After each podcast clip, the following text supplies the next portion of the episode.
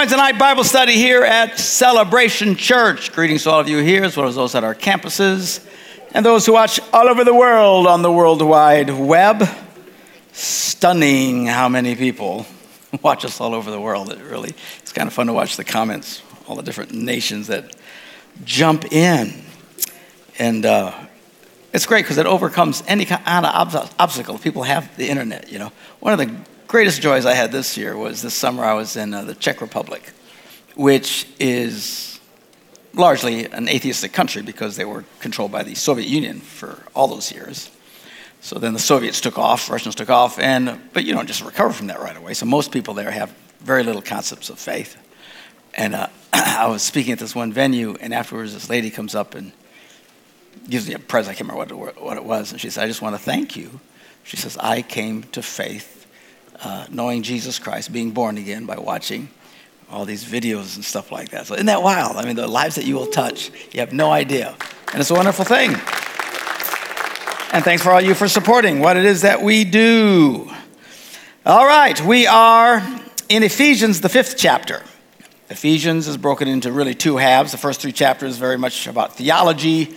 The last three chapters, my favorite part always is, is uh, whenever we just talk about basic Christian living. And uh, so we are into that now.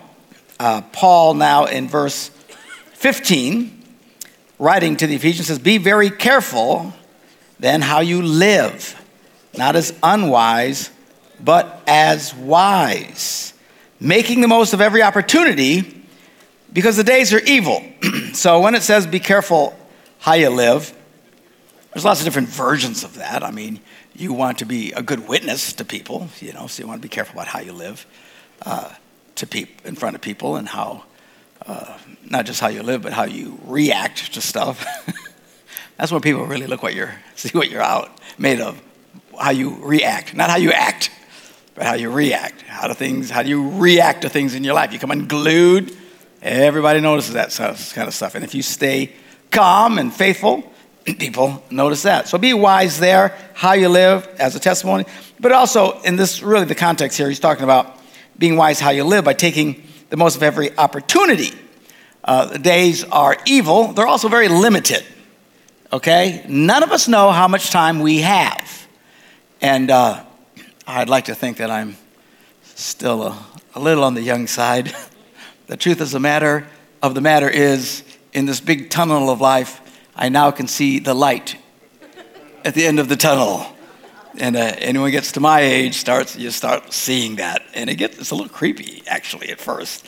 I say, "Are you afraid of your life ending?" No, it's just that, man, you know, you don't think about these things when you're a teenager, when you're 20s, or your 30s, or 40s, even your 50s. Hit your 60s, all of a sudden, you know, tick tock, tick tock. Everything we do matters. And, uh, and I'm sure it's even more intense for those in their 70s and 80s. Although at some point, hopefully, you just have an attitude of, I just want to go home to see Jesus. You know, I remember my wife's uh, grandma. She was finally in a nursing home and she couldn't really function well by herself. And uh, every morning, she'd wake up, look around, and go, Oh crap, I'm still here. Because at some point, you want to move on. You know what I'm saying? And hopefully, we all get comfortable with that concept. So, make the most of every opportunity. I talked about last week about this idea of don't follow your dreams, follow your opportunities. Your dreams may line up with what God wants you to do, but there's no guarantee that it is. How do you know where your, what your dreams are? Unless you've had an absolute dramatic God revealed dream like Joseph did in the Old Testament. Uh, a lot of people teach that story and then go into this big rant of how you should follow your dreams, but those were very special dreams. Most people's dreams often don't line up at all with what you're supposed to do. Very few people end up doing what they thought they were going to do at 18. Very few. All right? Uh, that's why, you know, going to college, make sure you think it through. Don't just automatically go off to college. That whole system has been rigged by the educational system. They want you to believe everybody has to go to college. Everybody has to go to college because college people do this much. Oh, a lot of just a bunch of hooey. Now, if you're going to be a brain surgeon, by all means, go to college. Especially if you're going to work on my brain. There's some careers, absolutely. But this idea that college, you know, you know who makes more money than college students? Bricklayers, plumbers. Come on, somebody say amen. amen. Got to trade. If your kid doesn't know what he or she wants to do, don't just send them off into college burning tens of thousands of dollars and ending up with all this insane debt. They got this whole debt system going because everybody in this country has been convinced they got to go to college. I'm to get a degree in Fressenschlagen, you know. Now, again, there are those who are very focused. They know exactly what they want to do, and specific, specific careers, some require degrees. By all means, pursue that. But if you don't know, man, that, okay, that's why we have our T1 program. We try to encourage people don't just run off to college right out of high school. Take a year off, focus a little bit. We have our gap year program where we work with these young people. And I love doing it. And it's great fun. This year is a little bit different now. I actually spend uh, one day a week where I come in and teach them myself, which is great fun. I love connecting with them and filling their heads of mush with my twisted concepts. And, uh, and it's great fun. So, but we have wonderful people who spend time with them, teach them about life. This is how you do life. And then they learn to serve and stuff. And at the end of six months, they go over to Seas for three months. this year, they're all going over to uh, uh, uh, Bishop Gary Rivas' church in South Africa. Uh, they'll be over there for three months learning about life, learning to serve, learning, hey, everything isn't about you, okay? And learning to be flexible and stuff. And it's great, it's a great experience. But then they can go off. And even then, look for your opportunities. You know, we don't all, very few people, even a lot of people go to college. Most people go to college don't end up doing what they went to college for. It's really true. When you're spending that kind of money, you probably should think that through first. All right? I was convinced at 21 I would be a famous rock star. Apparently, that didn't work out. Ah, you think I'm a rock star. God bless you. Yes. No, I mean literally. Guitar playing rock star. Anyway, look for your opportunities. These are doors that God will open for you. What camera am I on? You wake up, put me in the middle of the picture. Middle of the picture. Middle.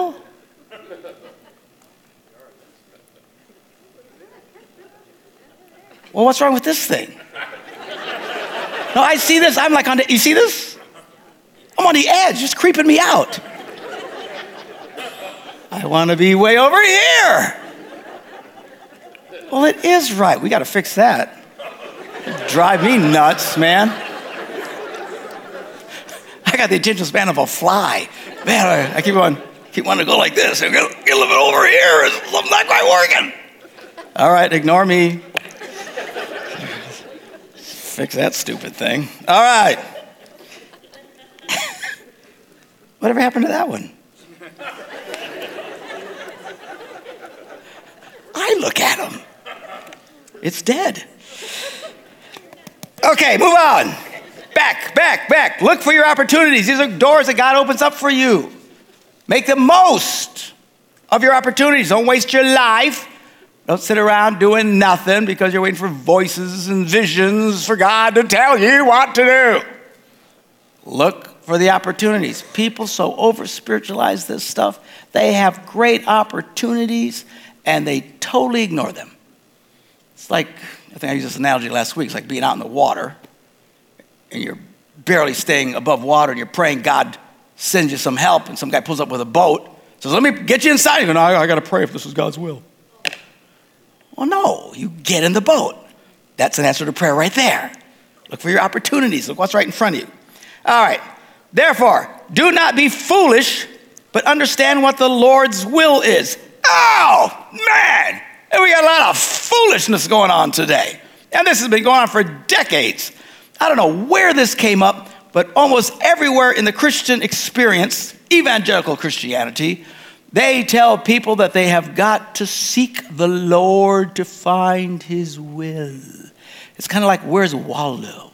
You know, we got to find out where is it? Where is it? I know it must be there. I must be. And there's people who just sit and freeze and do nothing with their lives because they're waiting for some revelation. What is that all about? Good night. Look for your opportunities. Be smart about it. And by the way, God's will has very little to do with where you live and where you work. And this is what people are obsessed by. You know what God's will is? Don't lie. Be kind to each other. In your anger, don't sin. Quit stealing. Work for a living. Don't say nasty things to people. Don't grieve the Holy Spirit. All the stuff we've been reading. This is the will of God, the kind of person you are. Nowhere in all of this stuff does it say, oh, don't do anything until you fast and pray for 17 years about whether or not to take that new job. I'm telling you, people are goofy in their heads and wasting, wasting years of their lives waiting for some revelation. There's still people in churches. We don't have that nonsense here that I'm aware of, but people in churches who never volunteer for anything because they're waiting for the Lord to tell them what to do.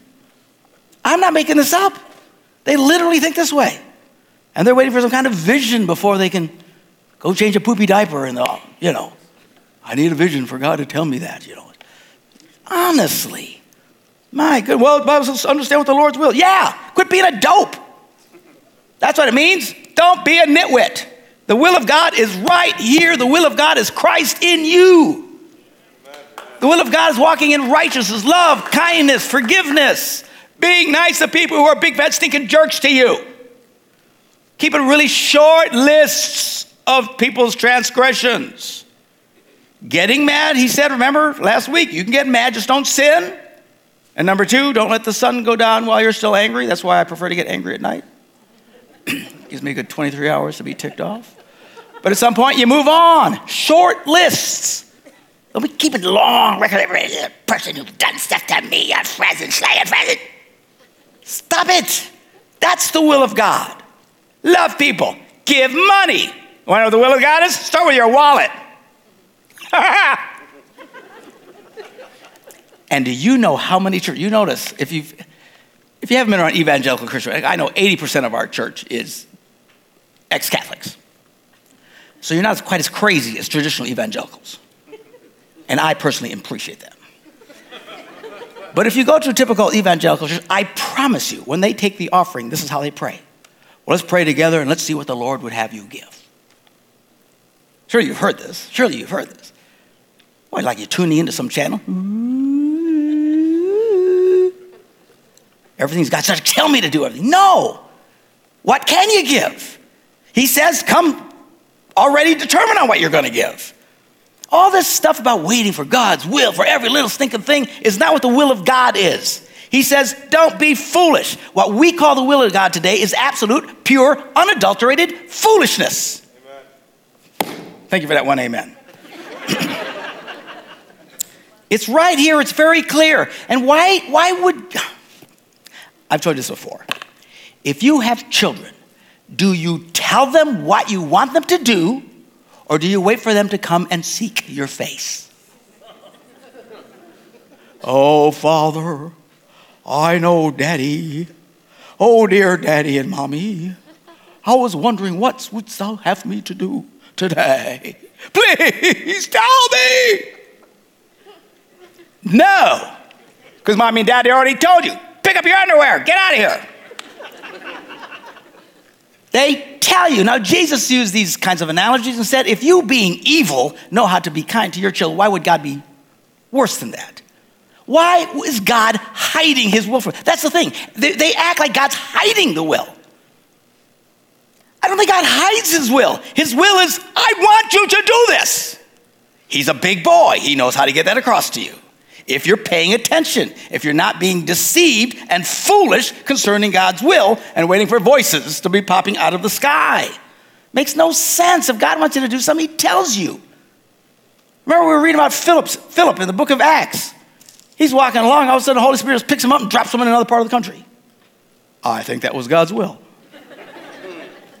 he went rocking around, Oh Lord, where wouldst thou have me go? God knows how to get stuff done. Thank God. Don't be foolish. All right, now this one for all you Wisconsin people. Verse 18 Do not get drunk on wine. Why? It leads to debauchery. Instead, be filled with the Spirit. Now, let me talk about this alcohol thing a little bit.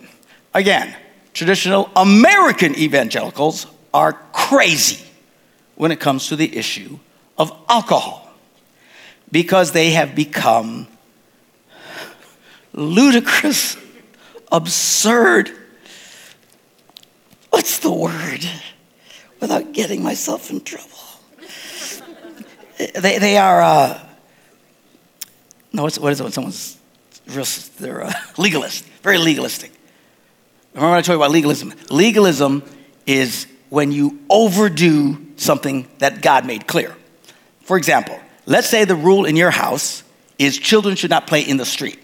That's a good rule, reasonable rule. I think most people would concur with the rule don't let your kid play in the street. Well, a legalist will come along and say, well, then you can't play in the yard. Because if you play in the yard, you'll be tempted to go into the street. So, praise God, we got to get him out of the yard, put him in the house. And then another idiot will come along and say, you know, if they're going to play in the house, they have to keep the curtains closed. Because if they keep the curtains open, they're going to look out and see the yard and be tempted to step in the yard and end up in the street. And another idiot will come along, no, no, no, children should remain in the basement at all times. because if they go upstairs, they will be tempted to look out the curtain. They will see the grass, get out there, and end up in the street. That describes so many evangelicals today when it comes to issues like this. The Bible never says you cannot drink, but most evangelicals have fits about this and preach it religiously. And the reason they say is because if you take anything at all, then you can become an alcoholic. And therefore, if you don't drink at all, you can never become an alcoholic, which I guess makes sense in their strange little world. Fine. But that's not what the scripture says. Then they come up with all kinds of crazy theories that Jesus didn't really turn water into wine, he turned it into grape juice. Which is really odd because at the wedding they said, Man, this is really good wine. And I don't know if I've ever heard anybody say, Man, this is some high end grape juice. he warned about being drunk with wine. Hard to do if you're drinking grape juice. How much grape juice do you got to drink before you can get drunk? Remember, he yelled at the Corinthians Christians because during communion, some of them were getting drunk. Again, it's a miracle because they're only drinking wine or grape juice. It's ludicrous, it's absurd, it's stupid, stupid, stupid, stupid and only primarily, virtually, in America. If you go to any place else in the world and you gather with, let's say you're going to go with a pastor to lunch or to dinner in Africa or Europe or uh, New Zealand, Australia, Hong Kong, wherever you go, one of the first things they'll all do is order either a beer or a glass of wine in virtually every country in the world, South America included, except in America. Because we're much smarter here. No, we're really stupid here. Because we make issues that don't need to be issues. And by the way, just to put this in context, this has been so damaging. You need to know history. The problem most people, they don't know history. They think we all just got here yesterday, especially young people. Look at your history figure out how we got here. Historically, in the United States of America, the single greatest voice of change was the church. There would not have been an American Revolution if the church had not gotten behind and supported it. There would not have been a civil war and the fight for slaves to be freed had the church not. The people who drove all of that were Christians. They had a huge voice. People would write, visitors from Europe and stuff would write about how the voice of the pulpits of America are what drives the morality of the nation. Well, we had this wonderful influence, like we're supposed to have, until the turn of the 20th century. So the 1900s come along, and then pastors became obsessed with a female point of view, I don't know how that happened, still has the problem today. Do you know that Christianity is the only major religion in the world that appeals more to women than to men? Most churches will have more women sitting it than in men. Our church is pretty even. Praise God for that. Because we play this nonsense. In a lot of churches, I mean, it looks like a ladies' bazaar. You go in, there's flowers everywhere. Pictures of Jesus looks like a lady with a beard always holding a lamb. Bah, bah. Guys walk in, man, what's with the lambs around here? We talk about political correctness and the feminization of the male culture as because most Christians are politically conservative. But the greatest co-conspirator in this nonsense has been the evangelical church. And we were worse at it. We started it at the turn of the night. In fact, look at period movies from that uh, that depict that time or read the novels of that time, they often find the pastor seated, seated in the company of ladies. Very accurate. That's what they did. Became obsessed about it and being more emotive. And now men need to be more emotional in worship. They just became obsessed by all this nonsense. And the ladies of the day were really upset because a lot of their husbands were coming home drunk. So they got on this bandwagon. And rather than speak sensibly, as the Bible says, don't get drunk with your wine, they decided they're going to help God out. Because clearly God needs help. Sometimes God just doesn't think things through. You know, good thing we come along. So they came along and said, We need to help God out. We need to ban all alcohol. And they did it. Constitutional, you know how hard it is to pass an amendment to the Constitution. It's really hard. When the church raised its voice, Boom, everybody listened. Okay. And they banned it all. It was an unmitigated disaster, one of the most humiliating events in our nation's history. And so many years later, they had to repeal the thing and get rid of the amendment. You look at it historically, from that moment on, nobody listens to the church anymore. Nobody. By the time we hit the 50s and 60s, nobody cared what we had to say. Why? Because we make complete fools of ourselves, trying to help God out in an issue that we shouldn't have been barking about. God doesn't need our help, and to this day, not a single evangelical denomination that I'm aware of has ever apologized for the foolishness. In fact, they still preach it as truth. And it's only why you see it in America, and you won't see it anywhere else. Because of this nonsense, and we're so self righteous. We couldn't have possibly been wrong. Yeah, they were way wrong and it's just ticks me off. Can you tell? All right? Well, you're not supposed to get drunk. I get that. Don't get drunk. There's a difference between getting drunk and drinking. Hard to tell in Green Bay. And listen to me, as much as you like to, yeah, Pastor, I drink, I do, I do. Not very often, but I do. When I, I, don't get drunk. A lot of people say, oh, Friday, Pastor Mark, he believes in drinking. I see you guys at bars, you're hammered. Some of you, out of your freaking little minds. Hey, Pastor, how's it going? No, you're not supposed to do that. There's a difference between getting hammered and drinking. Now, a lot of people ask me, you know, well, Pastor, what about marijuana? Now, marijuana is now the new alcohol. Why, why can't we just smoke marijuana? Because you can't smoke marijuana and not get hammered. It doesn't work that way. I know from personal experience. Amen. I have great many experiences, years, years of advanced study in this matter. You can drink a beer and not get hammered. You can drink some wine, not get hammered. You can have other stuff and not get hammered. At some point, you say, okay, time to stop. It's called self control. Now, with dope, a couple of puffs, and you're. there is no in between. That's why it's not cool. Pastor, it's just like alcohol. No, it's not. Is it okay if drink Christians smoke marijuana? No, it's not. Why? We're not supposed to be walking around inebriated, under the influence of something else. Instead, we're supposed to be under the influence, he says, of the Holy Spirit. That should change the way that we act. And we should. We're not talking about in between. I think you should be drunk out of your mind all the time, just not on booze. Not on dope, but on the Holy Spirit. we should walk under the influence. Because if you're under the influence, it changes how you act. Many of you have experienced this in the wrong manner. Drinking, taking something, and it changes the way you act. Some of you act like complete wackos. the Holy Spirit should influence the way that we act so that we're nicer than we would normally be. So that we're more patient than we would normally be. In fact, if you're really walking under the influence of the Holy Spirit, it'll kind of shock you. Think, wow, I normally would have punched that guy in the face. I didn't punch him in the face. I must be under the influence. Yes. I would normally tell my husband to stick it. I didn't do it today. Why not? I must be under the influence. Praise God. It should affect. We should be influenced by the presence and the power of the Holy Spirit in our lives, not with this stuff. Now, you know, then there's the, the fine line question. Well, what if you get a little buzzed? I don't know. Only,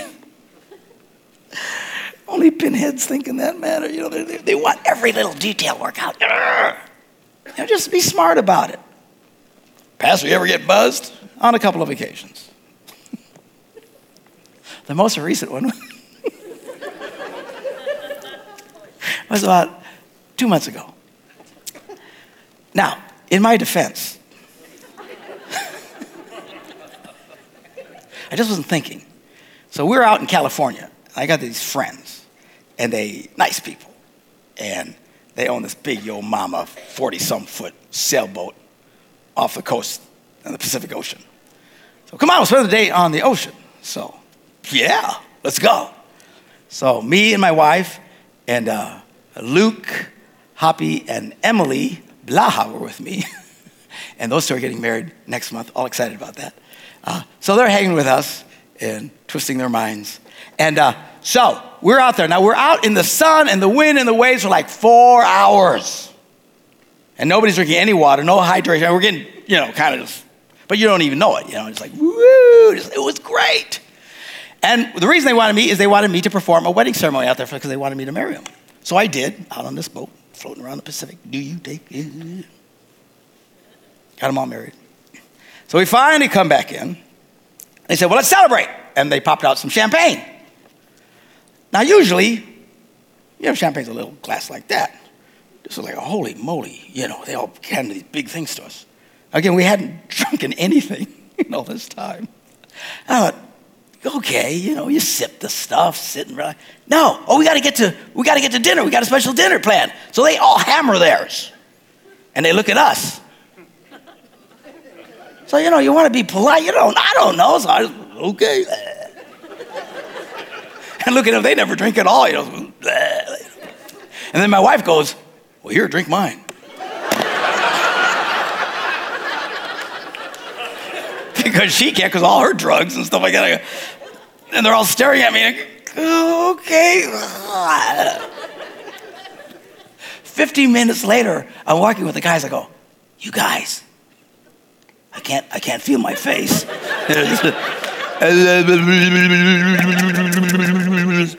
and I said, if you ever tell anyone, I'll kill you.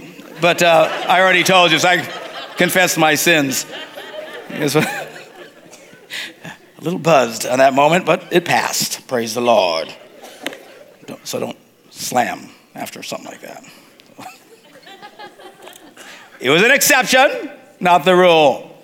All right, so be filled, be under the influence of the Holy Spirit. Doing what? Speaking to one another in psalms, hymns, and songs from the Spirit. In fact, you'll notice people who get under the influence of alcohol, they like to sing. Right? In heaven there is no beer. That's why we drink it here. Yep. He said we should be so under the influence of the Holy Spirit, we should be singing. Not beer songs. But psalms, hymns, spiritual songs. Sing and make music from your heart to the Lord. That's when you know you're really, not only you're nicer, you kind of get a song and you start singing a little worship song you heard at church. La, la, la, it's called being under the influence. Always giving thanks to God the Father for everything.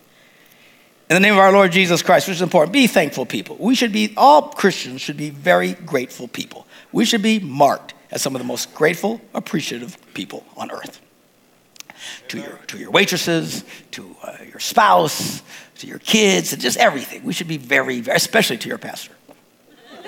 Uh, now, now we get into the twilight zone.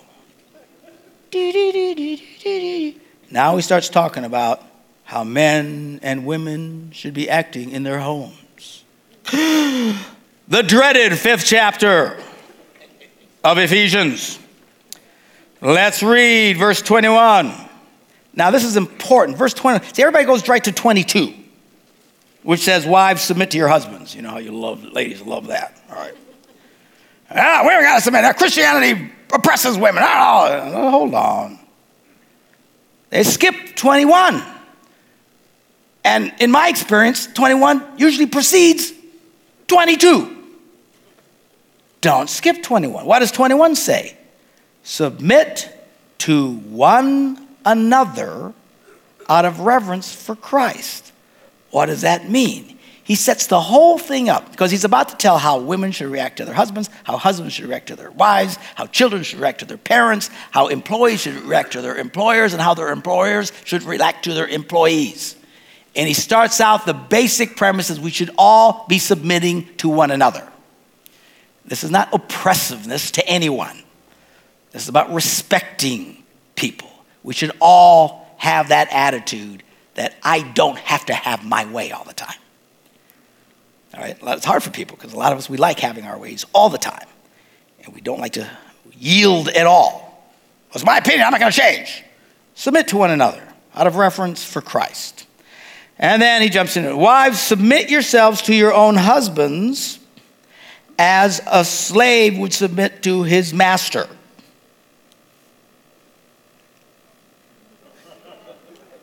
I'm sorry. I got that wrong. Wives, submit yourself to your husbands as a prisoner would submit to the warden.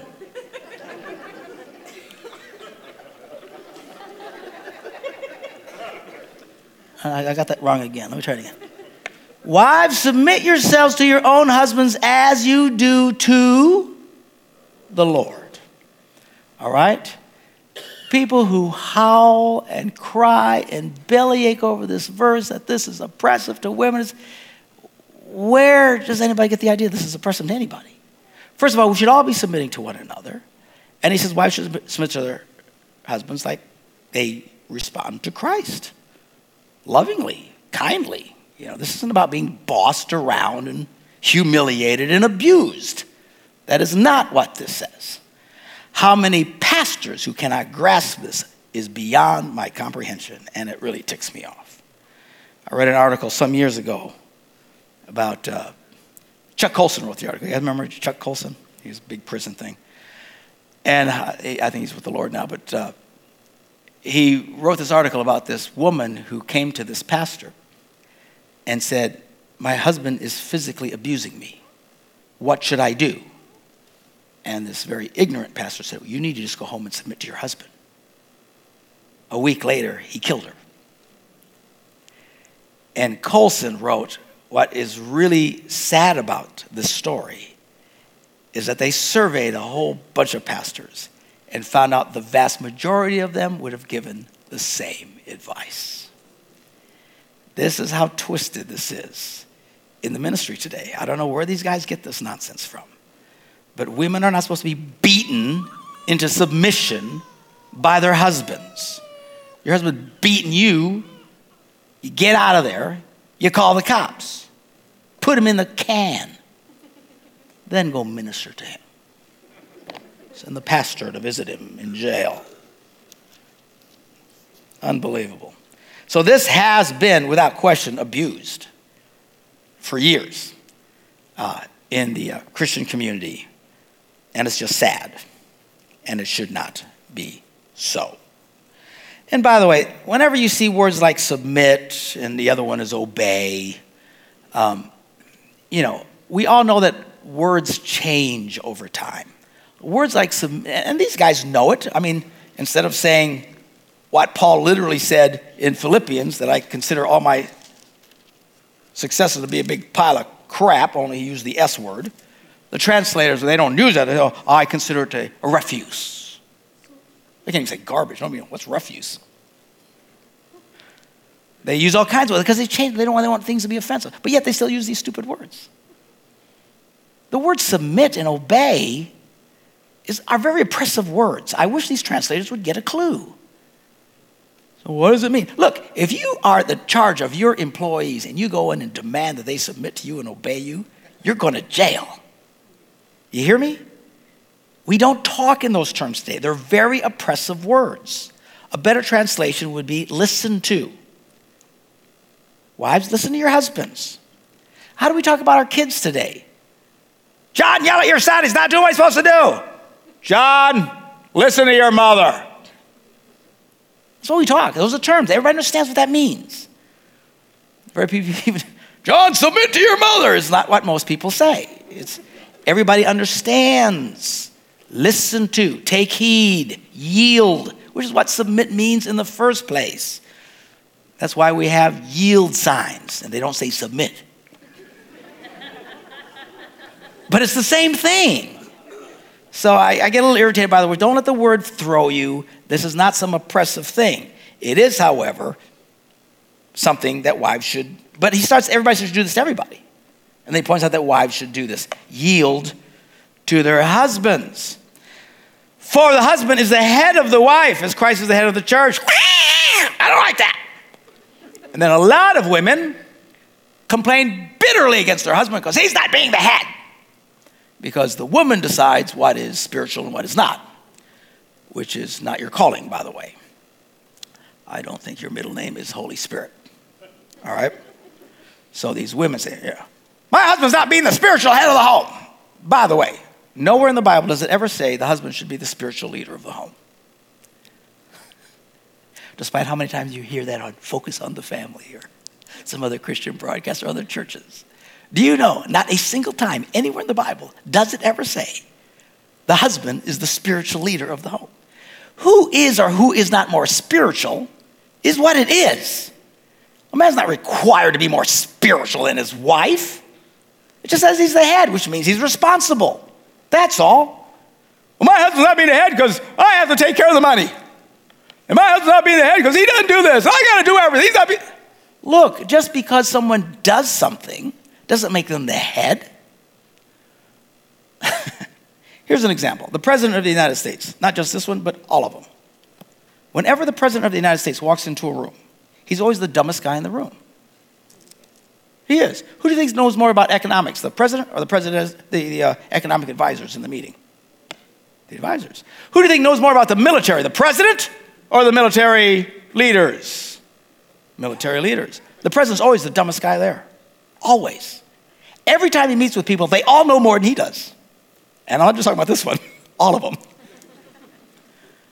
But who's responsible? The president's responsible. He's the head. It's like some of you guys work for companies, guys that own companies, and you make a widget. And if you knew the guy who owned the company had to make the widget himself, everybody get broke. This guy's dumb as a brick. He didn't know how to make a widget. He hired you to make a widget. He just owns the company. Just because you do stuff doesn't make you in charge of the company. Who does or who does not? See, in spiritual terms, authority is not earned, it is given. God has given this authority.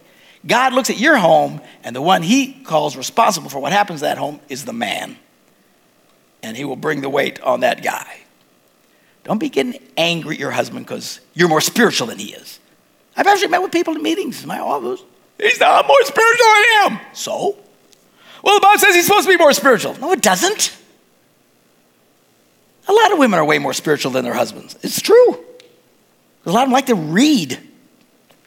A lot of women love to read books. Do you know, say, the average American male, from the time he graduates from school until he dies, reads one book?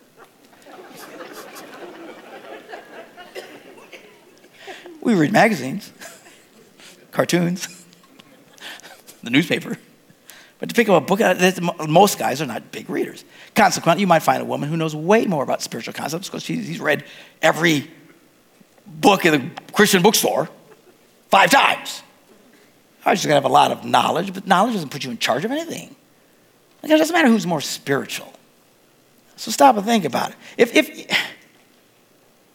my husband, he, he's not the head because he doesn't handle the money. Really? Look, if you're good with money, and your husband can't, you know, add. I think you should handle the money. It's crazy, these preconceived ideas that people come in and bargain. He's supposed to, he's. Stop. And by the way, uh, as I dig the hole deeper, as much as women hate this idea of submission or be obeying or whatever, especially the harsh words, but they just, forget the words, they don't like the concept. Do you know, in all of my years on this earth, and for the 47 years I've been a Christian, I have never been with a group of men who ever sat around and said, You know, my wife won't do what I say. My wife doesn't do what I tell her to. Really? Yeah, it's terrible. I know. Never. I just at a meeting in New York City.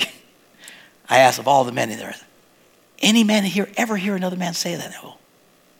No. Now, ironically, if I gather with a bunch of women,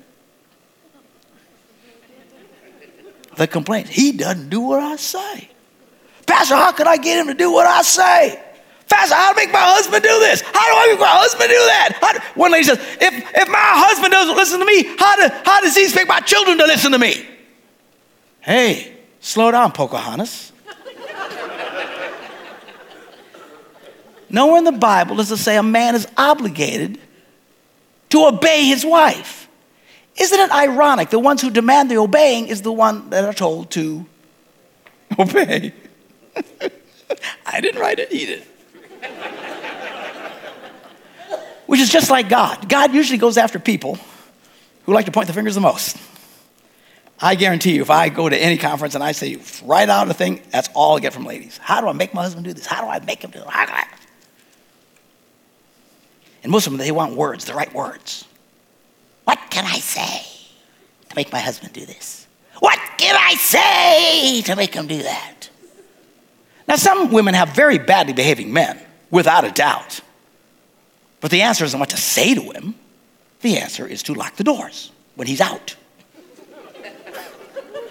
or you move out and he comes home, you're not there. All kinds of ways you can get a man's attention. Men, ladies, do not respond to words. You might as well be a giant chicken.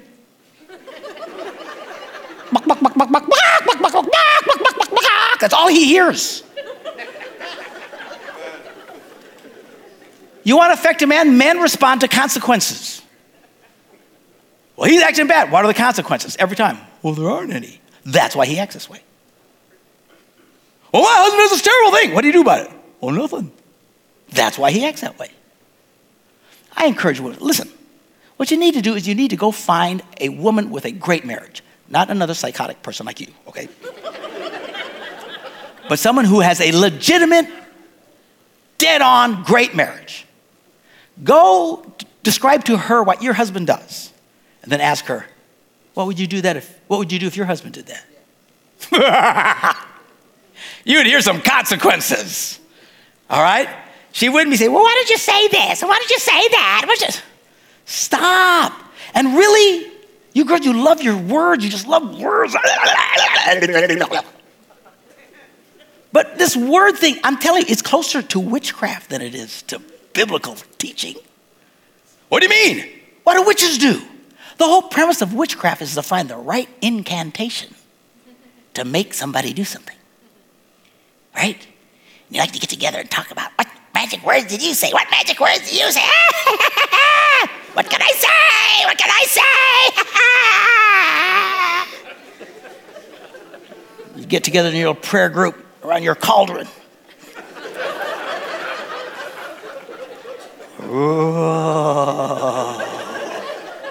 I have newt and wing of bat. How dare he say that I'm too fat? Stop! Your answer isn't what to say to him if he's a badly behaving man, and there are some. Go ask another woman who has great marriage. What would you do if he did this? Listen to what they say. And you start changing. And the women I can talk into that, they change everything. I promise you, if my wife let me do anything I wanted to do, I'd be in jail today. I'd be a disaster. But she didn't sit there and talk me to death. She brings the hammer, man. Now, even though the Bible doesn't specifically say a man should do what his wife says, the Bible teaches that a man should do what his wife says. but you find that from Solomon's words, the wisest man who ever lived. He penned these words Better to live on the corner of a roof than in a house with a contentious woman. In other words, if mama ain't happy, ain't nobody happy. So should you do it? Unless you want to live on the roof? Yes, you should.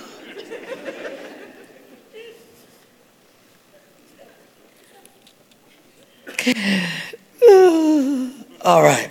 Now, as the church submits to Christ, which is not an impressive thing, you guys feel oppressed by Jesus tonight? Nobody feels oppressed by Jesus.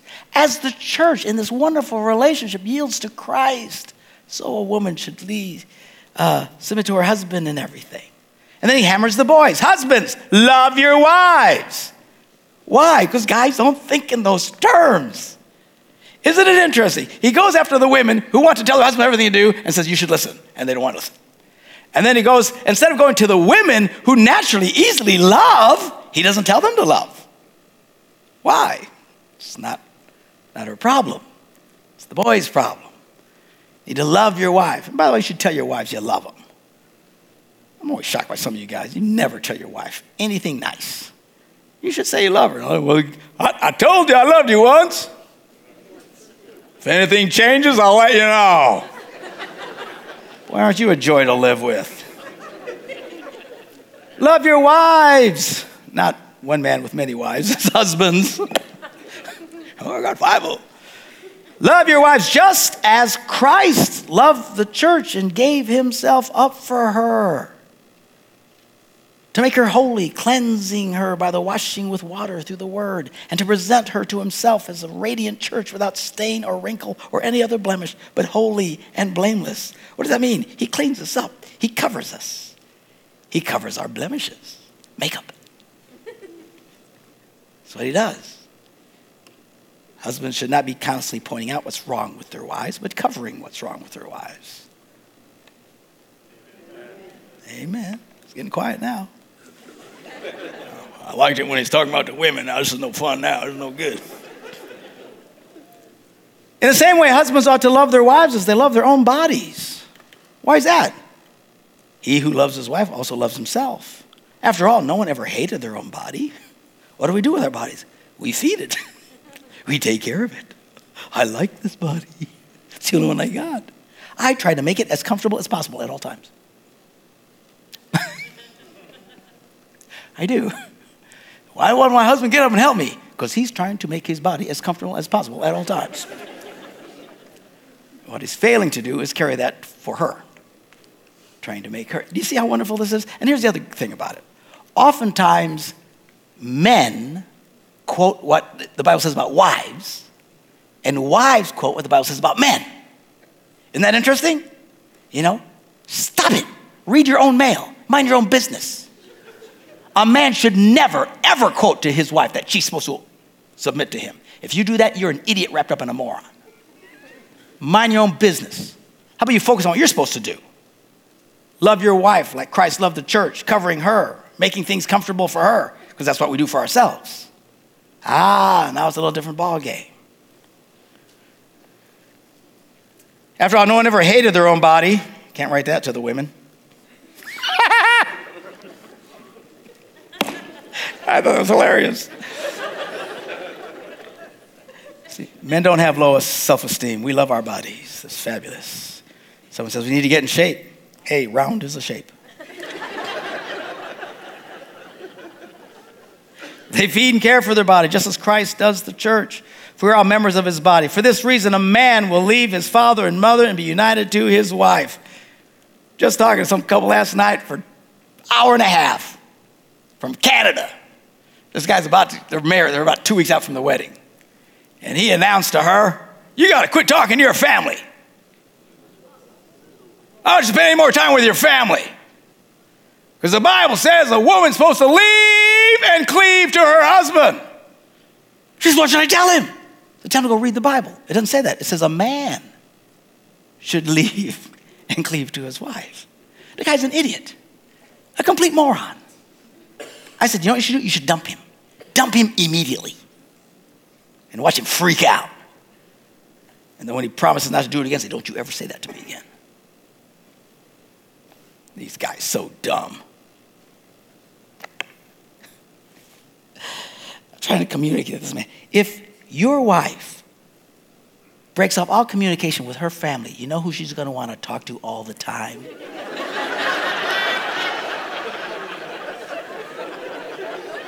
How stupid is this guy? If she's upset, you know who she's to want to cry to all the time? You, you dummy. You should thank God the family's only five minutes away. When she's talking like crazy, you know you ought to go see your mom. Go visit your sisters. Talk away. Get some of those words out. You want those people around, man. Built in babysitters. Praise God. Anybody here hire a babysitter? How much are the, what's the rate now for babysitters? $8 an hour. For one child. So if you got three little monkeys, how much is that? Is that you know the great thing about grandparents? They're free and you can stay out late. And they don't care. And the kids don't care. They don't want you to come home. Grandma's here. Whee! Quit talking to your family. You need to break it off and cleave to me. No, Bible says you need to break it off and cleave to her. Same thing. No, I think God would have caught that. I mean, these people are so stupid, these people. What's the same thing? No, no, I don't think so. I don't think God went, whoops. I hate it when I do that. We're all members. We're all members of his body. For this reason, a man will leave his father and mother, be united to his wife. The two will become one flesh. This is a profound mystery. And Everybody tries to unlock the mystery. What does it mean? Well, he said, but I'm talking about Christ and the church. I think a lot of people spend time trying to unwind something that's really not that complicated. However, each one of you, so he wraps it up must also love his wife as he loves himself, and the wife must respect her husband. Now, uh, Chuck Swindoll said this one, so you can get mad at him. But uh, he says, when it comes to truth, men don't want to hear it because if a man hears the truth, he feels compelled to act on it. So a lot of men, if guys don't come to church. I don't want to hear it. I don't want to hear Woman, I don't want to hear it. Right? They don't want to hear it. Because if they hear the truth, they feel compelled to act and they don't want to do it. Women, he says, love to hear the truth, but they don't want to do it either. They just like to ask questions about it. So, if I get 100 men in a room say, You need to love your wife like Jesus, 100 of those men will go, Okay.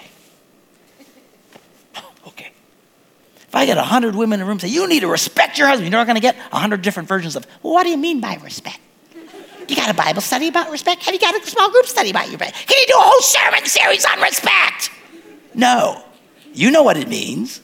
Do it. And everybody said, Amen. Amen. All right, how are we doing for time?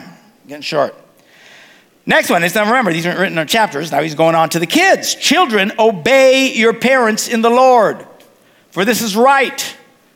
Honor your father and mother, which is the first commandment with a promise, so that maybe go well with you and you may enjoy a long life on the earth as a promise. Children, obey your parents in the Lord.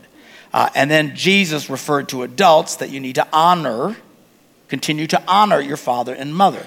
The difference between being a child and an adult is children have to obey, and adults still need to honor, even though you don't obey them. The reason I say this is because we have so many jacked up millennials today Christian ones. I'm not talking about the crazy, crazy, you know, they don't want God. To, no, Christian ones who are well into their 20s, 23, 25, 27, 28 years old, and still can't function because they feel they still are obligated to obey mom and dad. And I think it's insane. When did we become such a bunch of wusses in this country? When I grew up at 18, you were a man. Get out of the house. Go live your life. That's what we did. But not today. Man, your kid can be on your health insurance to how old now? 26. 26. Another reason not to grow up. And they can't function. And oh, my mom and dad said, Really?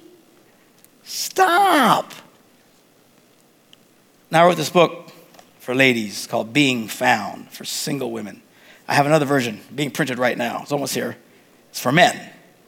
And uh, the cover on the front's real cool. This one's the f- stupid fantasy of romance. And for the guys, he's holding this chick in his arms like Superman coming out of an exploding building. It's great. Uh, and uh, so I got just a few minutes. Let me read this to you real quick. It's real short, little chapter. They're all short chapters, easy to read. Um, the chapters listen to your friends and your family. The common encouragement given to many young ladies is this follow your heart. This, however, is deeply flawed advice. The heart, which represents your emotions, has been getting people into relational nightmares for thousands of years. Jeremiah said, The heart is deceitful above all things and beyond cure. Who can understand it? But I have to be honest with how I feel. Really? I've never understood this line of thinking. Your emotions go up and down from one minute to the next. Why would you be honest with the most dishonest part of you? Only in relationships are we so incredibly foolish. If there's one thing you can do that will virtually guarantee failure in life, is follow your feelings.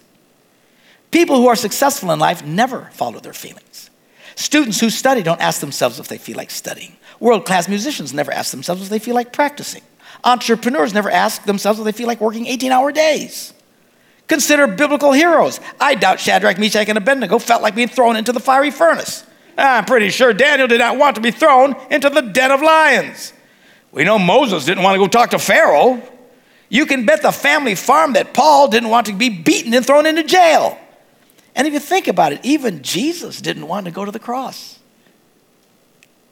Remember his prayer in the garden? Father, if there's any possible way, let this cup pass from me. The writer of Hebrews gives us a great summary of people who probably didn't feel like doing what they had to do.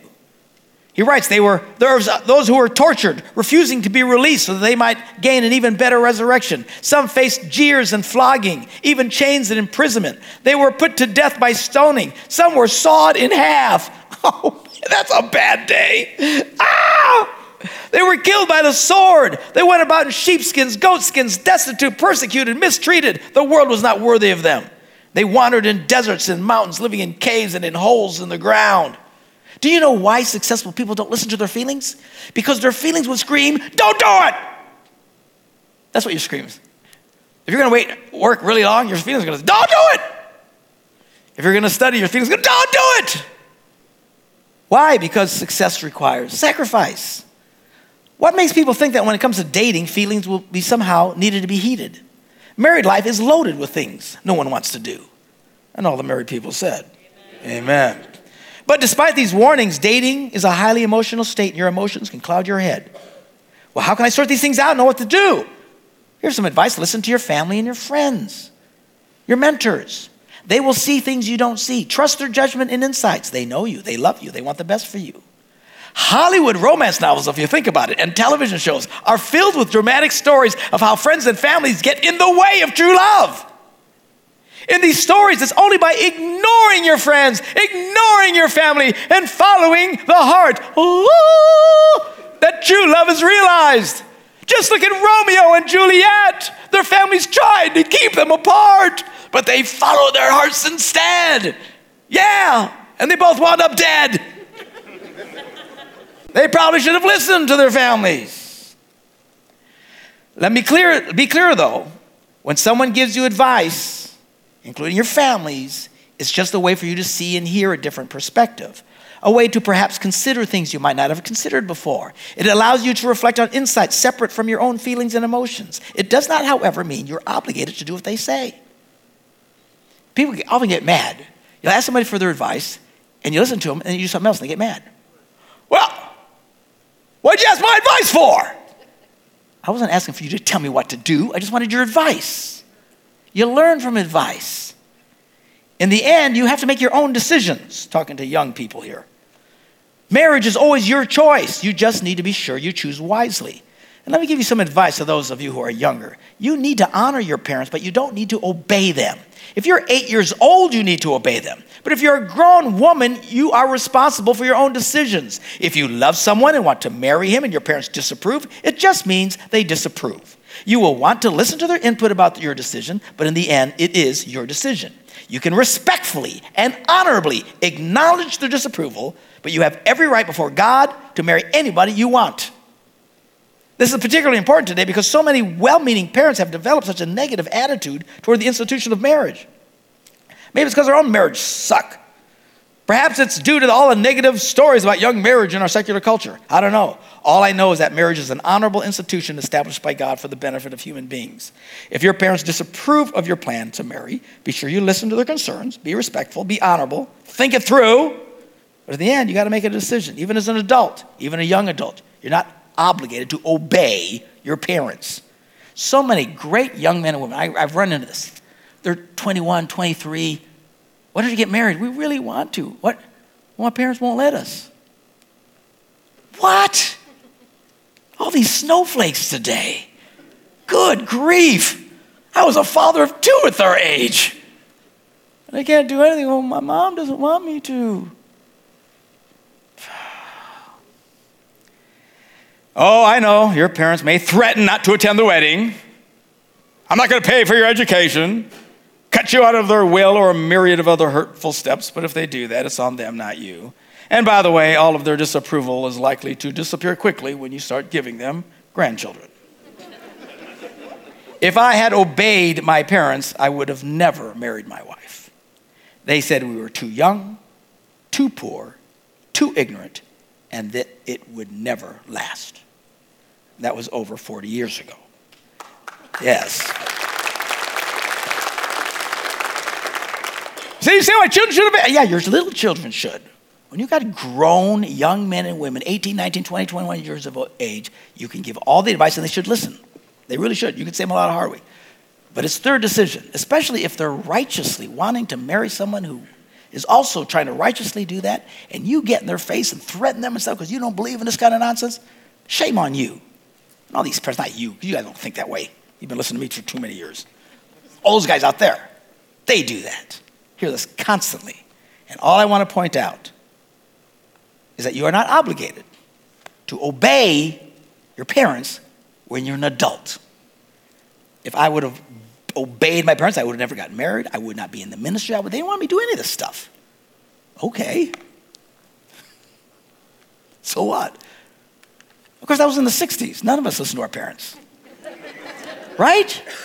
Didn't we like all become independent young men? And that's the whole thing, right? What happened to those days? Now I got 26 year old still on mom's insurance. I can't marry my sweetheart because dad doesn't like her. Oh man, y'all crazy. Act like an adult, but no matter what, even when you disagree with your parents, you should always honor them and be respectful towards them. And everybody said, Amen. Amen. All right, now, next week we'll pick it up. Start talking about children, more about children, and how to deal with children and how to discipline children. I'm going to read, be reading to you from a book I just finished writing, uh, my first foray into the world of child rearing in my little book. It's called Treat Them Like Monkeys. And uh, I'll read that from you, for you next week. All right, let's pray. Father, thank you for your word and for your truth. Help us, Lord God, to uh, be wise in how we live our lives, as your word says, to avoid things we shouldn't be doing, do things in a righteous way. Uh, help us to love and honor each other, submit to each other in this institution called marriage, women listening to their husbands, husbands loving and treating their wives like they treat themselves. And help us to love our children and do our very best to put into, into them godly wisdom, but help us, Lord, to learn to cut the umbilical cord when they get old enough to go out on their own. In Jesus' name we pray. And everybody said. Amen. All right, see you next Wednesday.